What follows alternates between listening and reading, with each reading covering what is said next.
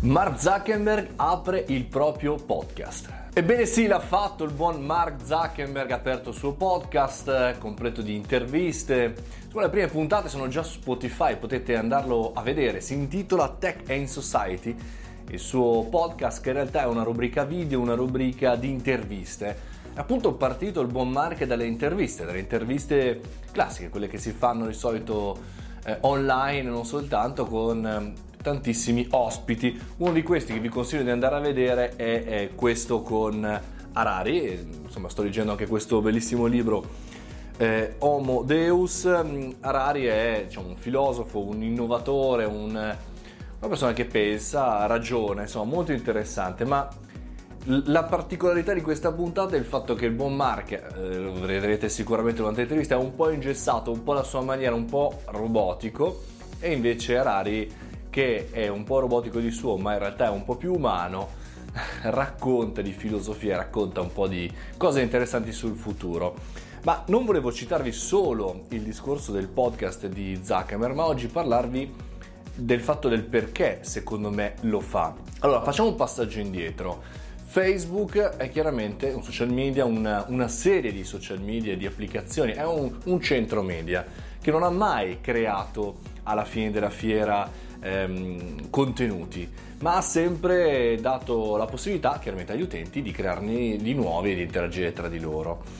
Da un po' di tempo a questa parte, degli ultimi due anni, un anno e mezzo sicuramente, Facebook è diventato non soltanto senior, quindi per una certa fascia di persone di età, ma anche eh, un centro di attrazione di alcuni pericoli e di alcune modifiche strutturali di tutto internet, privacy, gestione di contenuti, minori, eccetera, eccetera. E di pari passo con la nascita eh, di tutte quelle che sono gli antagonisti di Facebook interni al proprio eh, organico, quindi Instagram, Whatsapp, eccetera, eccetera, ed esterni come Twitch e via dicendo, si è tornati tutti un po' a creare tantissimi contenuti ed è per questo che secondo me, oltre a Facebook, che è un po' la sua azienda, il suo brand, la sua company, lui sta creando il suo brand personale, il suo brand Mark Zuckerberg, il suo brand che sarà il futuro non per forza antagonista Facebook, ma complementare. Sta cercando, ovvero quello che noi facciamo tutti i giorni, cioè di creare una nostra community